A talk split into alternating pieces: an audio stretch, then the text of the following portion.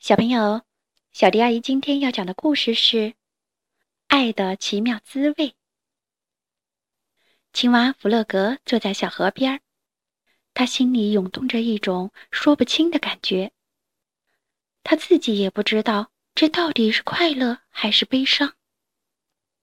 整整一个星期了，他都是这样神情恍惚的走来走去。到底出了什么事儿呢？这时。弗洛格遇见了小猪。嗨，弗洛格，小猪说：“你看起来不太好啊，出了什么事儿？”我也不知道，弗洛格说：“我一会儿想哭，一会儿又想笑，我心里边还有个东西砰砰跳，就在这儿呢。”弗洛格指着心脏的位置。“你可能是着凉了。”小猪说。你最好回家卧床休息。弗洛格心事重重的继续往前走。弗洛格路过野兔的家。野兔，他说：“我感觉有点不舒服。”进来坐吧。”野兔和蔼地说。“现在说说看，你到底怎么了？”我一会儿冷一会儿热的。”弗洛格说，“而且有一个东西一直在我身体里砰砰的跳。”就在这儿呢，他把手放在胸口上说：“野兔像一个真正的医生似的认真思考着。”我知道了，他说：“那是你的心脏，我的心脏也是砰砰的跳，但是它有时跳的比较快。”弗洛格说：“很有节奏呢，是这样，一二一二一二。”野兔从书架上。抽出了一本书看，哈哈，野兔说：“注意听着，心跳加速，忽冷忽热，这表示你恋爱了。”恋爱？弗洛格惊讶地说：“哦，我恋爱了！”他兴奋地向上一跳，跳出了野兔的家，跳到半空中去了。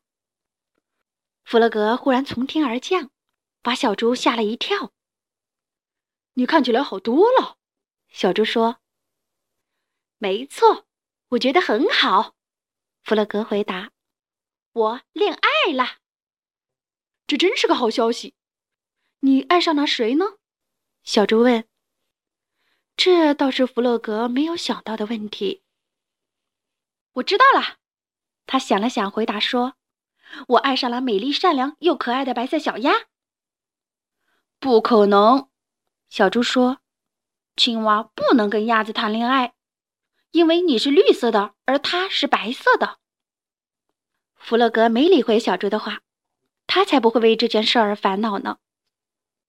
弗洛格不会写字，但是他会画很多美丽的图画。回到家后，他用红色、蓝色和他最喜欢的绿色画了一幅可爱的图画。傍晚。当夜幕降临时，弗洛格带着自己画的图画来到了小鸭家，将图画塞到门缝底下。因为太兴奋了，他的心跳得很快。小鸭发现了这张图画的时候，非常惊讶。“嗯，是谁送这么美丽的图画给我呢？”他开心地叫着，并且把画挂到了墙上。第二天，弗洛格采了一束美丽的花。想要送给小鸭，但是当他走到门口时，却忽然不好意思面对它。于是他将花放在了门前的石阶上，然后飞快地跑掉了。日子一天一天的过去了，弗洛格就是鼓不起勇气去找小鸭说话。收到这么多漂亮的礼物，小鸭非常高兴。但是礼物是谁送的呢？可怜的弗洛格，他不想吃饭，也不想睡觉。就这样，好几个星期过去了。他要怎样向小鸭表达爱意呢？我要做一件别人都做不到的事儿。弗洛格下了决心。我要打破跳高的世界纪录，这样我亲爱的小鸭就会非常惊喜，然后他就会也爱上我的。于是，弗洛格马上开始训练。它每天不停地跳，越跳越高，都够得上天上的云朵了。以前世界上还没有一只青蛙能跳得像它这么高呢。弗洛格怎么了？小鸭担心地问。再这样跳下去很危险的，它会受伤的。结果被小鸭不幸说中了。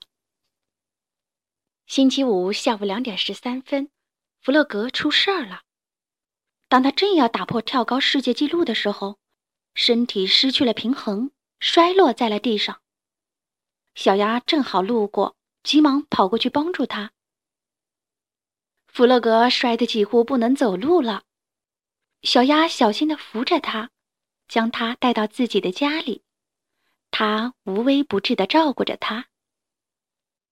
哦，弗洛格，你差点就没命了，他说：“你一定要小心，我真的很喜欢你。”就在此时，弗洛格终于也鼓起了勇气：“亲爱的小鸭，我也非常喜欢你。”他结结巴巴地说。他的心跳得比往常更快了，脸也涨成了深绿色。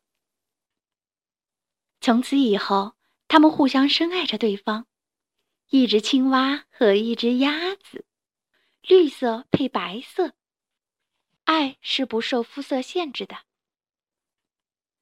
好啦，今天的故事就讲到这里，关注微信公众账号“小迪阿姨讲故事”。就可以听到更多好听的故事了。接下来，我们一起听一段好听的音乐吧。